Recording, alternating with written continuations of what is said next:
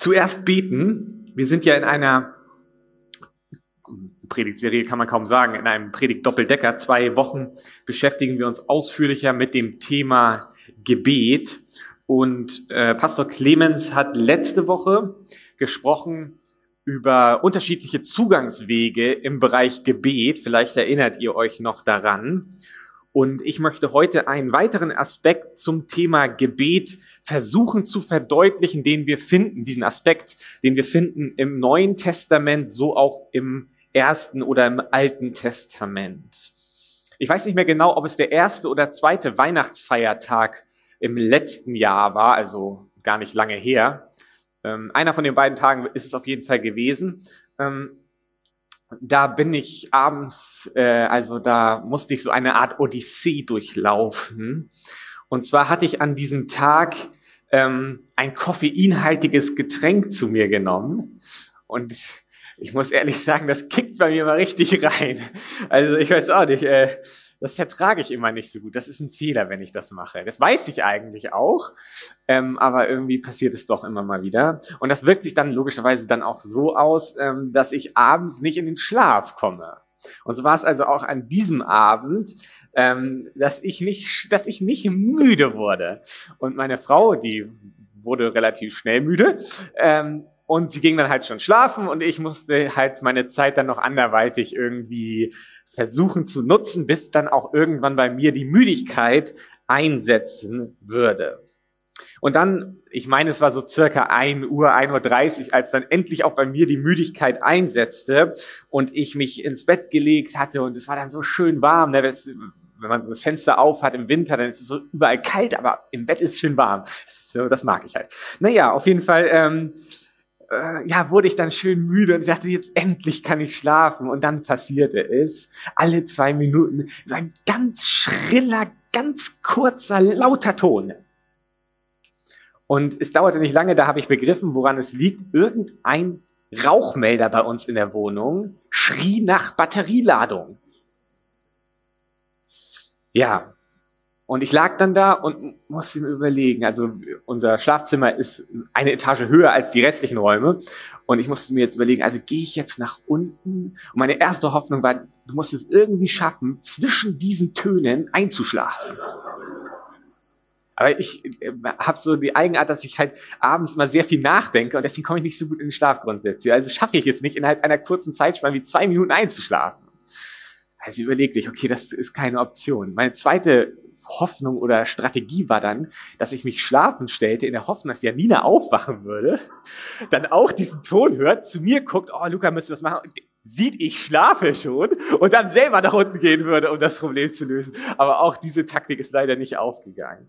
Naja, äh, also äh, blieb mir nichts anderes übrig. Ich musste mich also wieder anziehen, so halbwegs auf jeden Fall. Und dann ging ich halt nach unten und so ein bisschen Schlaftrunk musste ich jetzt halt herausfinden, erst einmal identifizieren, in welchem Raum denn der Rauchmelder den Geist aufgeben. Also muss man dann warten und immer das Signal hören und dann schnell dahin laufen, wo es war und dann nochmal das Verifizieren halt. Ne? Na, auf jeden Fall stellte sich dann heraus, dass der Rauchmelder, der leer war, nicht in unserer Wohnung war, sondern im Treppenhaus. Oh, naja, das Problem bedeutete dann eben, dass ich in unserer Wohnung hätte ich einfach einen Stuhl steigen können, den Rauchmelder abnehmen und das Ganze machen können. Im Treppenhaus waren die Decken höher. Also durfte ich jetzt in die letzte Ecke in unserer Wohnung irgendwo so eine Aluleiter rausholen, mitten in der Nacht und dann mit dieser Aluleiter ins Treppenhaus gehen, diese Aluleiter aufbauen und dann da hochklettern, um dann diesen Rauchmelder abzunehmen. Nächstes Problem war, dass ähm, unsere Rauchmelder sind so installiert mit solchen, ähm, mit solchen Magnetplatten. Kennt ihr die? Ähm, das klebt man dann da auf den Rauchmelder drauf, an die Decke und dann kann das so magnetisch ist, leichter abzumachen. Nur als ich die installiert habe, habe ich nicht so darüber nachgedacht, dass man vielleicht diese Platte nicht auf den aufs Batteriefach kleben sollte. ja, ihr lacht. Auf jeden Fall musste ich dann mir also ein scharfes Messer im nächsten Schritt suchen, um dann also diese Metallplatte irgendwie von diesem Rauchmelder zu lösen, damit ich dann mit einem äh, Schraubendreher, den ich dann erstmal suchen musste, das aufmachen konnte, um die Batterie rauszunehmen. Jetzt dachte ich, jetzt habe ich es endlich geschafft. Und dann kam in mir der Gedanke, hm, ist schon gefährlich jetzt, wenn da auch kein Rauchmelder mehr ist. Ne? Batterien hatten wir aber nicht mehr. Also dachte ich, äh, es ist doch besser, wenn ich einen Rauchmelder aus unserer Wohnung aus einem Raum entferne, als im, im Treppenhaus keinen Rauchmelder zu haben. Also nahm ich jetzt wieder die Leiter und identifizierte erstmal, in welchem Raum wäre es taktisch am klügsten, wenn jetzt ein Feuer kommt, dass dort kein Rauchmelder sein könnte. Und dann habe ich mich entschieden fürs Wohnzimmer, habe also im Wohnzimmer den Rauchmelder deinstalliert, um ihn dann im Flur wieder zu installieren. Und das Ganze musste ich natürlich so leise machen, dass meine Frau, die oben schlief, nicht wach geworden also ihr merkt, das hat sich alles recht schwierig gestaltet, obwohl dieses Rauchmelder-Signal nur ganz kurz ist. Das ist wirklich ganz kurz.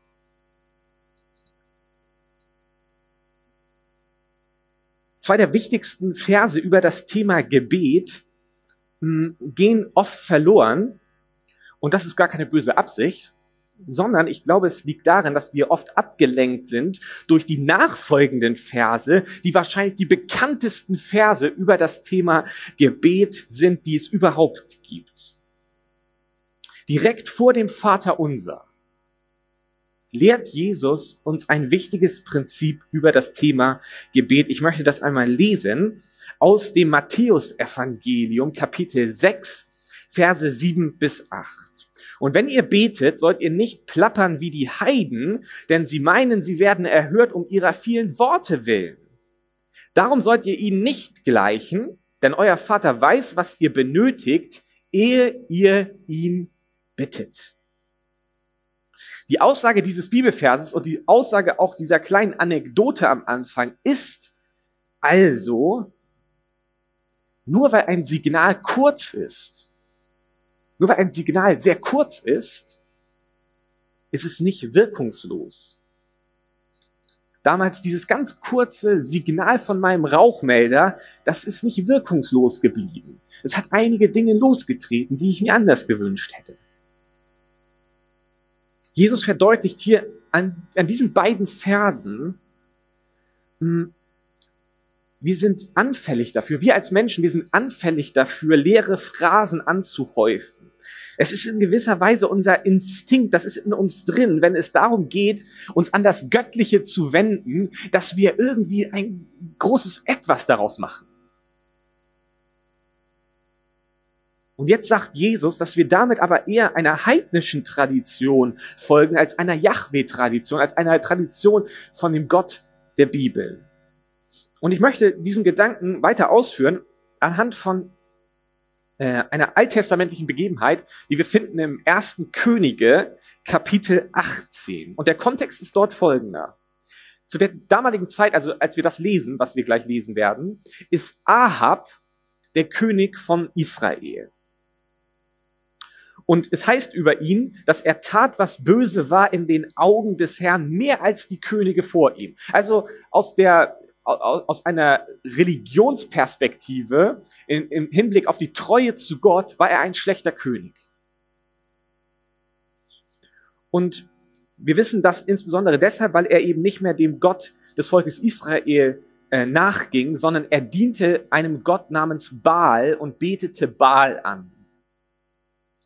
Und dann kommt der Prophet Elia, der Yahweh-Prophet, der von Gott eingesetzte Prophet Elia, und er ja, kündigt an, kündigt dem König Ahab an, dass es nicht mehr regnen wird. Es wird nicht mehr regnen im Land. Bis irgendwann Elia wieder sagen wird, jetzt soll es wieder regnen. Und es kommt tatsächlich so, und es ist eine Art Machtprobe zwischen dem Gott Israels und Baal. Denn Baal, und daran wird diese Machtprobe auch ersichtlich, Baal war der Blitz- und der Regengott, der Wettergott, den man verantwortlich machte dafür, dass gute Ernten sind, weil das Wetter gut ist. Und Elia konfrontiert jetzt diese Situation und macht einen, macht diese Aussage, obwohl Baal der Wettergott ist, es wird nicht regnen, bis ich es sage, als Prophet des Gottes Israel.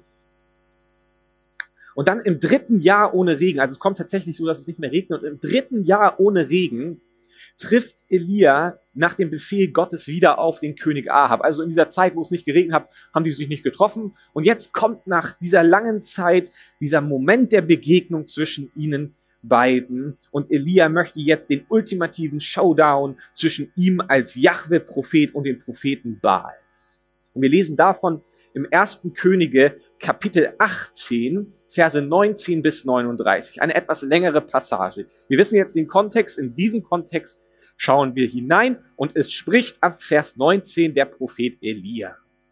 Wohlan! So sende nun hin und versammle zu mir ganz Israel auf den Berg Karmel. Dazu die 450 Propheten des Baal und die 400 Propheten der Aschera, die am Tisch der Isabel essen. Isabel ist die Frau von Ahab. So sandte Ahab Boten zu allen Kindern Israels und versammelte die Propheten auf dem Berg Karmel. Da trat Elia vor das ganze Volk und sprach, wie lange wollt ihr auf beiden Seiten hinken? Ist der Herr Gott, so folgt ihm nach, ist es aber Baal, so folgt ihm. Und das, und das Volk erwiderte ihm kein Wort. Da sprach Elia zum Volk, ich bin allein übrig geblieben als Prophet des Herrn. Die Propheten Baals aber sind 450 Mann. So gebt uns nun zwei Jungstiere und lasst sie den einen Jungstier auswählen, erwählen und ihn in Stücke zerteilen und auf das Holz legen und kein Feuer daran legen so will ich den anderen Jungstier zubereiten und auf das Holz legen und auch kein Feuer daran legen. Dann sollt ihr den Namen eures Gottes anrufen und ich will den Namen des Herrn anrufen. Und der Gott, der mit Feuer antworten wird, der sei der wahre Gott. Da antwortete das ganze Volk und sprach, das Wort ist gut. Und Elia sprach zu den Propheten Baals, erwählt euch den einen Jungstier und bereitet ihn zuerst zu, denn ihr seid viele und ruft den Namen eures Gottes an, aber legt kein Feuer daran. Und sie nahmen den Jungstier, den man ihnen gab, und bereiteten ihn zu und riefen den Namen Baals an, vom Morgen bis zum Mittag, und sprachen, Baal, erhöre uns. Aber da war keine Stimme noch Antwort. Und sie hüpften um den Altar, den man gemacht hatte. Als es nun Mittag war, spottete Elia über sie und sprach, ruft laut, denn es ist ja ein Gott. Vielleicht denkt er nach oder er ist beiseite gegangen oder er ist auf Reisen oder er schläft. Vielleicht und wird aufwachen. Und sie riefen laut und machten sich Einschnitte nach ihrer Weise mit Schwertern und Spießen, bis das Blut an ihnen herabfloss. Als aber der Mittag vergangen war, weissagten sie, bis es Zeit war, das Speisopfer darzubringen aber da war keine Stimme, noch Antwort, noch Aufhorchen. Da sprach Elia zu dem ganzen Volk, tretet heran zu mir. Als nun das ganze Volk zu ihm trat, stellte er den Altar des Herrn, der niedergerissen war, wieder her. Und Elia nahm zwölf Steine, nach der Zahl der Stämme der Söhne Jakobs, an denen das Wort des Herrn ergangen war. Du sollst Israel heißen. Und er baute aus den Steinen einen Altar im Namen des Herrn und machte um den Altar her einen Graben, so breit wie zwei Kommas aussaat. Und er richtete das Holz zu und zerteilte den Jungstier in Stücke und legte ihn auf das Holz und er sprach, füllt vier Krüge mit Wasser, gießt es auf das Brandopfer und auf das Holz. Und er sprach, tut es noch einmal. Und sie taten es noch einmal. Und er sprach, tut es zum dritten Mal und sie taten es zum dritten Mal. Und das Wasser lief rings um den Altar und auch den Graben füllte er mit Wasser.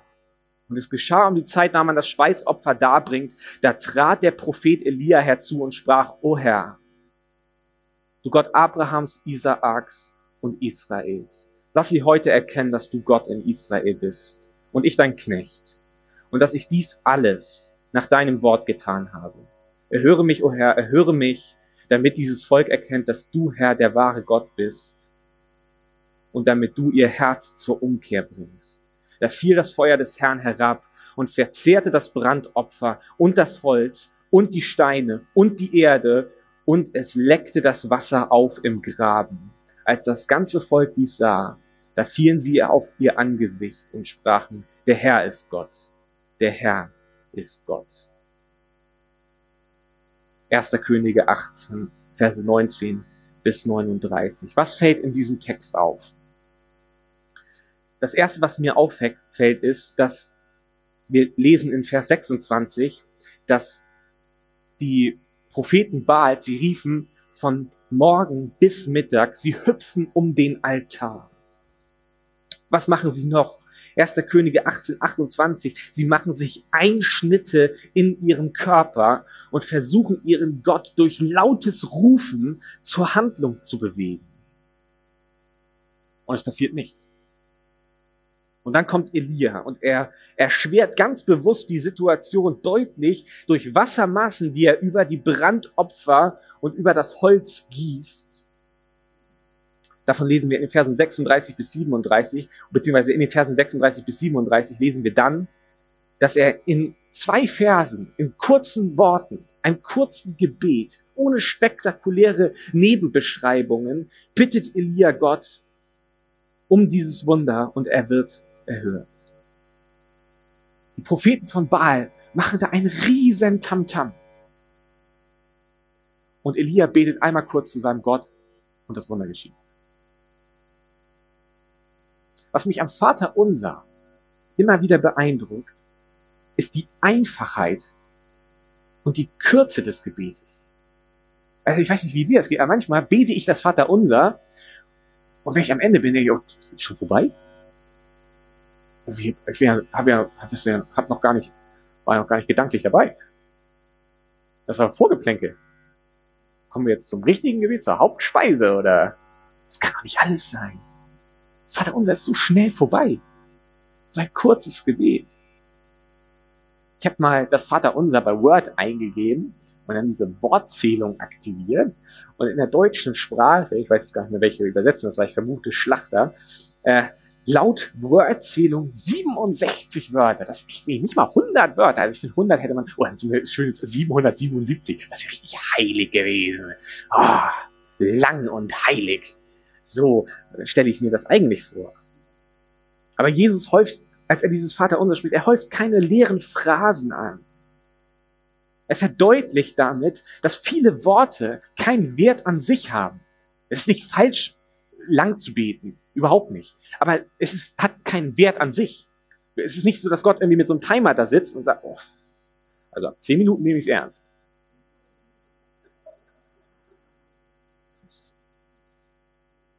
Dieses, dieser Gedanke, dass Worte an sich, viele Worte an sich keinen Wert haben, dass man vorsichtig sein sollte mit seinen Worten generell. Wie viele Worte spreche ich? Finden wir in der Weisheitsliteratur in der Bibel generell. Wir lesen zum Beispiel in Sprüchen, Kapitel 10, Vers 19, wo viele Worte sind, da geht es ohne Sünde nicht ab. Wer aber seine Lippen im Zaum hält, der ist klug.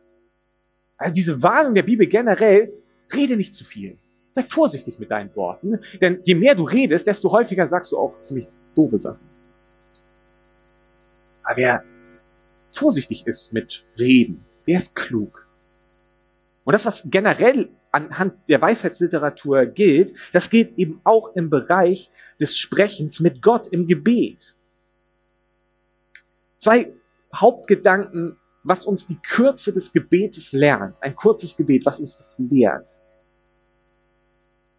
Der erste Gedanke, wenn wir in Beziehung zu Gott leben, dann stellen wir uns Gott nicht zum ersten Mal oder wieder neu vor, weil er so beschäftigt ist, dass er seit der letzten Audienz leider vergessen hat, wer du bist. Es ist nicht so, dass du dich immer wieder bei Gott neu vorstellen musst. Übrigens, falls du schon vergessen hast, ich bin der Luca. Ich war schon mal hier. Äh, mein Gebet war damals schon so und so lang. Äh, und das habe ich jetzt wieder vor. Kannst du mich ernst nehmen? Du stellst dich Gott nicht das erste Mal vor, nicht wieder neu vor. Gebet ist kein Gespräch, das wir beginnen. Das ist so ein weiterer, ganz wesentlicher Aspekt von der Theologie des Gebetes. Gebet ist kein Gespräch, das wir beginnen, sondern eine Antwort auf den Gott, der zuerst spricht, der zuerst ruft. Gott hat zuerst gesprochen. Er hat dich gerufen und du antwortest. Es ist nicht so, dass du Gott rufst und Gott denkt, oh, wo kommt der denn jetzt plötzlich her? Die hatte ich gar nicht auf der Pfanne. Sondern Gott hat dich gerufen du antwortest. Wir sehen diesen Gedanken so schön im Bezug auf das Volk Israel im Buch Jesaja, Kapitel 43, Vers 1. Und nun so spricht der Herr, der dich geschaffen hat, Jakob, und dich gebildet hat, Israel. Fürchte dich nicht, denn ich habe dich erlöst. Ich habe dich bei deinem Namen gerufen. Du bist mein. Gott hat dich bei deinem Namen gerufen. Du bist sein. Du bist ihm nicht unbekannt. Du musst dich nicht das erste Mal vorstellen oder wieder neu bei ihm vorstellen. Also wir können aufhören mit leeren Phrasen, vielen Worten, einfach nur um der vielen Worte willen, lang ausgedehnten Bitten, um zu beeindrucken, uns in Erinnerung zu rufen, weil wir in Christus bereits bekannt sind. Wir sind keine unbekannten Bürger, die sich einem weit entfernten und genervten Würdenträger nähern, sondern wir sind Kinder, die sich ihrem Vater nähern. Das hat etwas mit deinem Gottesbild zu tun. Ist Gott genervt von dir? Denkt er, oh, ich habe eigentlich keine Lust jetzt mit irgendwie Kontakt mit dir zu haben. Das ist ein falsches Gottesbild. Gott hat Freude an dir. Er hat dich bei deinem Namen gerufen. Wir sehen dass diesen, diesen ganzen Gedanken eben in diesem Kapitel 1. Könige 18, zum Beispiel in Vers 27, wo wir eben genau das lesen. Als es nun Mittag war, spottete Elia über sie und sprach, ruft laut, denn er ist ja ein Gott, vielleicht denkt er nach, oder er ist beiseite gegangen, oder er ist auf Reisen, oder er schläft vielleicht und wird aufwachen. Also Elia verspottet den Gott Baal. Es muss lauter gerufen werden, da Baal möglicherweise abgelenkt ist. Vielleicht spielt er das Playstation oder was weiß ich, was er macht. Er ist auf Reisen gegangen. Er schläft. Und es ist eine Anspielung, die Elia hier verwettet auf den Baals-Mythos, denn der Baals-Mythos war recht weit verbreitet, dass während der Trockenzeit Baal schläft in der Unterwelt und dann erwacht er, wenn die Regenzeit kommt. Und es scheint mir eine sehr begrenzte Macht, wenn er die Hälfte des Jahres seiner Herrschaft beraubt ist. Die Baalspriester müssen ganz hart arbeiten, um die Aufmerksamkeit ihres Gottes zu bekommen. Sie müssen sich verletzen, sie müssen Einschnitte an ihm kommen. Sie schreien immer lauter, um irgendwie mit Ritualen und Hüpfen und Tanzen irgendwie die Aufmerksamkeit von Baal zu bekommen. Und Elia macht sich darüber lustig. Und sein Spott ist möglich mit dem Hintergedanken, nur mit diesem Hintergedanken, dass sein Zugang zu Gott ein direkter Zugang ist, der nicht lautes Rufen erfordert.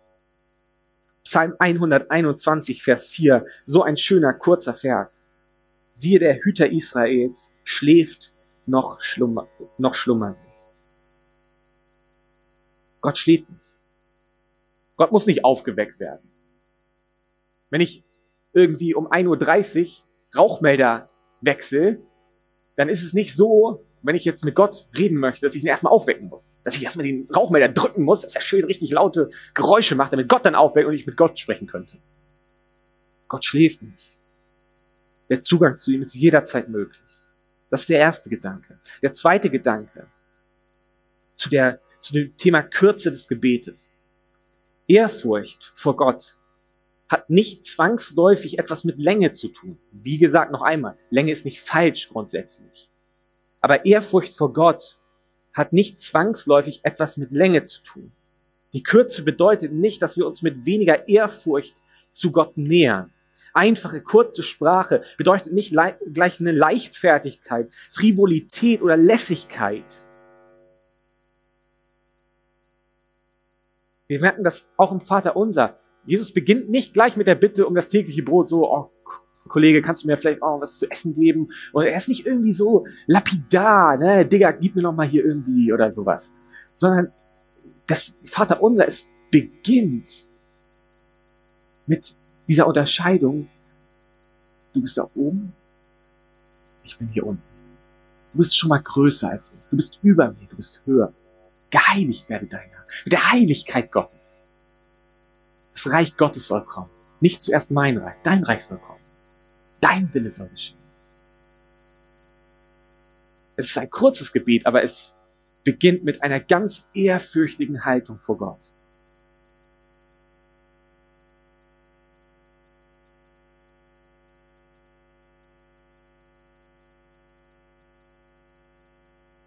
Erste Könige 18, Vers 29. Als aber der Mittag vergangen war, weissagten sie, bis es Zeit war, das Speisopfer darzubringen, aber da war keine Stimme, noch Antwort, noch Aufhorchen. Obwohl die Baalspropheten in Verzückung gerieten, so heißt es, ist keine Antwort, keine Antwort da. Dieses was beschrieben wird, nachdem die Balzpropheten halt alle möglichen Rituale ausprobiert hatten, sie rumgetanzt haben, lange, lange Zeit gebetet haben, äh, Einschnitte gemacht haben und was sie alles gemacht haben. Lesen wir davon, dass sie aufgrund dieser ganzen Rituale, dieser Handlung, die sie gemacht haben, in Verzückung gerieten, ekstatisch wurden. Kann sich das richtig vorstellen, ne? dass sie wahnsinnig geworden sind, irre geworden sind. Und dieses in Verzückung geraten das hebräische Wort, die Verbform, die hier gebraucht wird, wird auch für das Wort Prophet gebraucht im Alten Testament. Für Propheten. Das ist ganz interessant. In der Frühzeit Israels begegnet uns dieses Wort, was hier benutzt wird, in Verzückung geraten über die Baalspropheten, begegnet uns bei Prophetengruppen, äh, also wirklichen Propheten Gottes, bei denen auch diese ekstatischen Ausdrücke ihres prophetischen Dienstes charakteristisches Merkmal gewesen sind. Dieses, diese ekstatischen Phänomene in Verzückung zu geraten. So ein bisschen, wo wir sagen würden, oh, das ist aber komisch jetzt. Und bei diesen Prophetengruppen, bei denen das gleiche Wort gebraucht wird, wird diese, dieser Ausdruck, dieses Phänomen zurückgeführt auf den Geist Gottes. Dieses in Verzückung geraten kennen wir auch beispielsweise bei König Saul, der in Verzückung gerät in gewisser Weise und mit einem Speer nach David, seinem Nachfolger, schmeißt, weil ein böser Geist auf ihn kam. Also auch da wieder dieses in Verzückung geraten, was bei den Baals-Propheten ist, bei den Propheten Gottes gewesen ist, auch bei Saul, der zum Beispiel jetzt durch von einem bösen Geist erfüllt gewesen ist. Wir lesen davon im 1. Samuel 18. Und wie gesagt, hier sehen wir dann, dass durch diese stundenlangen kultischen Handlungen die Baals-Propheten in Verzückung geraten. Und den, Gedanken, den ich damit verbinden möchte, mit dieser Erkenntnis, es wird das gleiche Wort benutzt für die Baalspropheten, die in Verzückung geraten, für die Gottespropheten, die in Verzückung geraten, für Saul, der durch einen bösen Geist in Verzückung gerät. Was ich sagen möchte ist, das Phänomen der Verzückung oder das Phänomen generell, wenn du dich versuchst, Gott zu nähern, das, oder wie du es ausdrückst, dich Gott zu nähern, wie es sich ausdrückt, dich Gott zu nähern, lässt erst einmal offen, durch wen das verursacht ist. Ob das Gottes Geist ist, der da gerade wirkt? Ob das einfach nur ein menschliches Gefühl ist, weil ich stundenlang komische Sachen gemacht habe? Einschnitte gemacht habe und rumgetanzt und rumgeschrien habe. Irgendwann, wenn du solche Sachen lange machst, wirst du komisch. Dann gibt es gewisse Phänomene. Oder ob das ein böser Geist ist, diese Verzückung lässt, lässt erst einmal offen, auf welchen Geist das zurückzuführen ist. Und das führt zu diesem eigentlich ganz guten Merksatz, den man so sich vor Augen führen kann. Man darf von, den, von der Erscheinungsform nicht einfach zu schnell auf den dahinterstehenden Geist schließen. Und das gilt auch für Gebet. Du darfst nicht zu schnell schließen von der Art und Weise auf den dahinterstehenden Geist, nur weil jemand ganz fromm reden kann. Das ist, also, ich kann auch echt super gut fromme Gebete sprechen, glaube ich. Du würdest denken, wow, das ist aber krass. Äh, aber das heißt nicht zwingend, dass ich es auch ernst meine. Und es gibt Menschen, die sprechen Gebete, wo du denkst, ach, wie redet der denn? So einfach. Das ist ja komisch. Aber die meint, diese Person meint es von Herzen ernst. Und es gibt Menschen, die beten ganz, ganz lange und du kommst gar nicht dazwischen, weil es so lang geht. Und du denkst, oh, was für eine heilige Person, die so lange beten kann. Und manchmal denken wir bei Leuten, die nur ganz kurz beten noch, hätte aber mal ausführlicher werden können. Ne? Fällt dir nichts weiteres ein? Nee, manchmal ist es so, mir fällt das nicht spontan ein. Weil ich manchmal auch mit wenigen Worten das gesagt habe, was ich sagen wollte.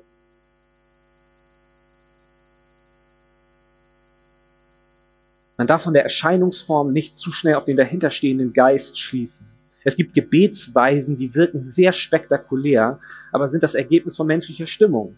Und es gibt Gebetsweisen, die sind sehr nüchtern, aber Ausdruck der Ehrfurcht vor Gott und andersrum natürlich genauso. Und das bedeutet eben, dass ein kurzes Gebet hat nichts mit, hat nicht grundsätzlich eine, eine Rückschlussmöglichkeit, ob das nun mit Ehrfurcht gebetet ist oder nicht.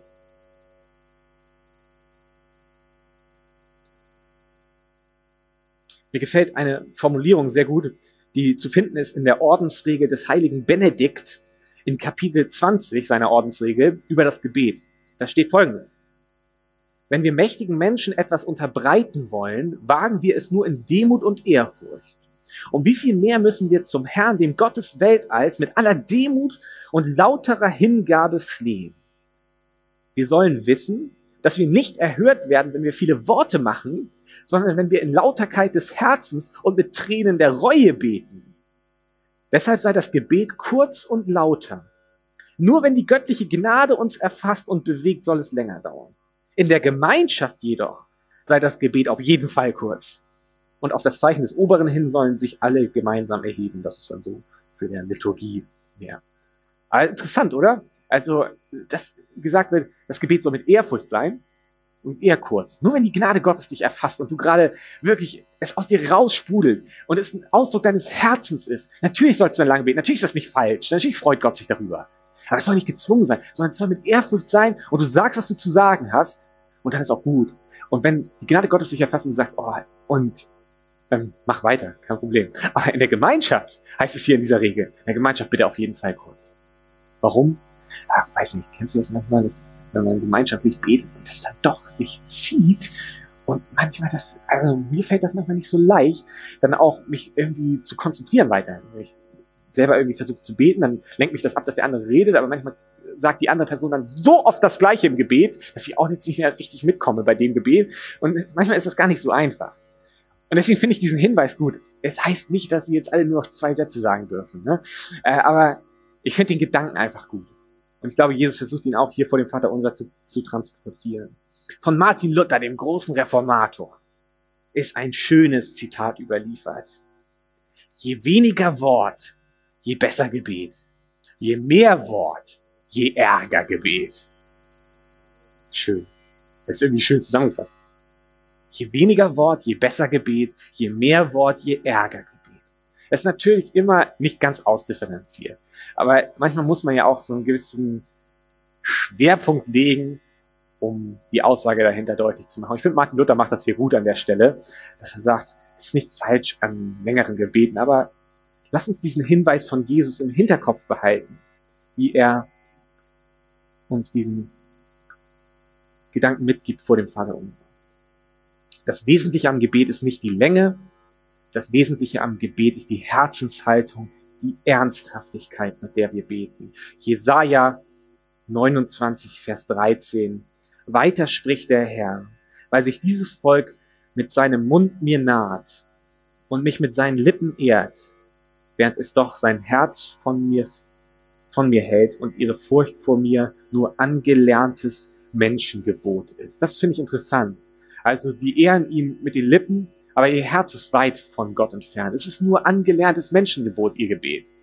Und manchmal müssen wir aufpassen, dass es bei uns nicht auch so wird, dass die Floskeln, die wir gebrauchen und äh, die, die Vielzahl, auf die wir gelernt haben, das Gleiche mit anderen Worten im Gebet nochmal zu sagen, dass es nicht einfach nur antrainiertes Menschengebot ist und nur toll klingen soll, damit die anderen denken, wow, du bist aber heilig, äh, sondern das Wesentliche beim Gebet ist, wo das Herz des Menschen ist, ob das Gott zugewandt ist was voller Ehrfurcht ist, wie wir uns Gott nähern, ob wir seine Heiligkeit erkannt haben.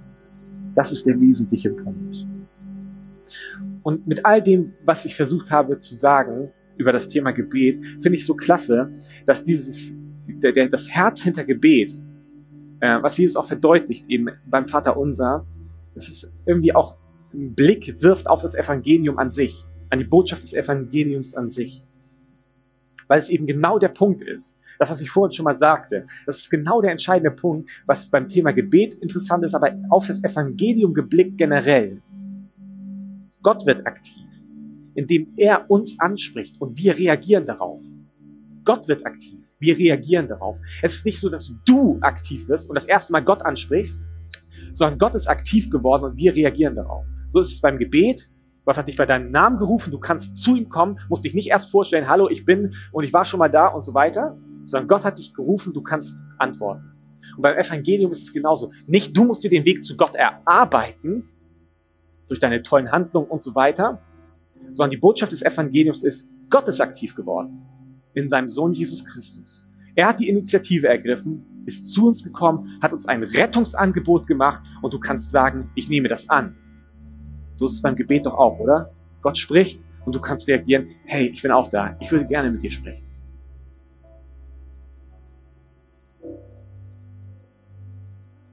Gebet ist eine Reaktion auf das Rufen Gottes, kein Gespräch, das wir beginnen und Gott wundert sich, wo wir herkommen. Und so ist das Leben und das Sterben von Jesus ein Ruf an uns Menschen, mit Gott versöhnt zu werden, indem wir dieses Gnadengeschenk annehmen. Jesus kommt zu uns, stirbt für unsere Schuld am Kreuz. Und es ist das Angebot, nimm es an. Lass Jesus für deine Schuld bezahlen. Folge ihm nach. Und in dir wird eine Freude entstehen daran, Zeit mit Gott zu verbringen. Ihm zu gehorchen, so zu leben, wie es ihm gefällt. Jesus, wir danken dir für diesen Sonntagmorgen. Wir danken dir, dass du so viel zu sagen hast zum Thema Gebet, was gut ist für uns, dass dein Evangelium, deine gute Botschaft darin sichtbar wird. Und wir wollen dich bitten, dass du unser Gebetsleben jetzt gerade in dieser Zeit, in dieser zuerst Betenzeit, ganz neu aufstellst, dass wir uns korrigieren lassen von dir. Und wir wollen dir vor allem Danke sagen für die Botschaft, für diese Freude, dass du Mensch geworden bist, meine Schuld bezahlt hast, auch gestanden bist von den Toten, aufgefahren in den Himmel, dass du zu Rechten des Vaters sitzt, dass du wiederkommen wirst, zu richten die Lebenden und die Toten. Und ich möchte dann bei dir sein. Das ist unser großer Wunsch. Und unsere Hoffnung, unsere Zuversicht. Wir danken dir dafür, Jesus. Amen.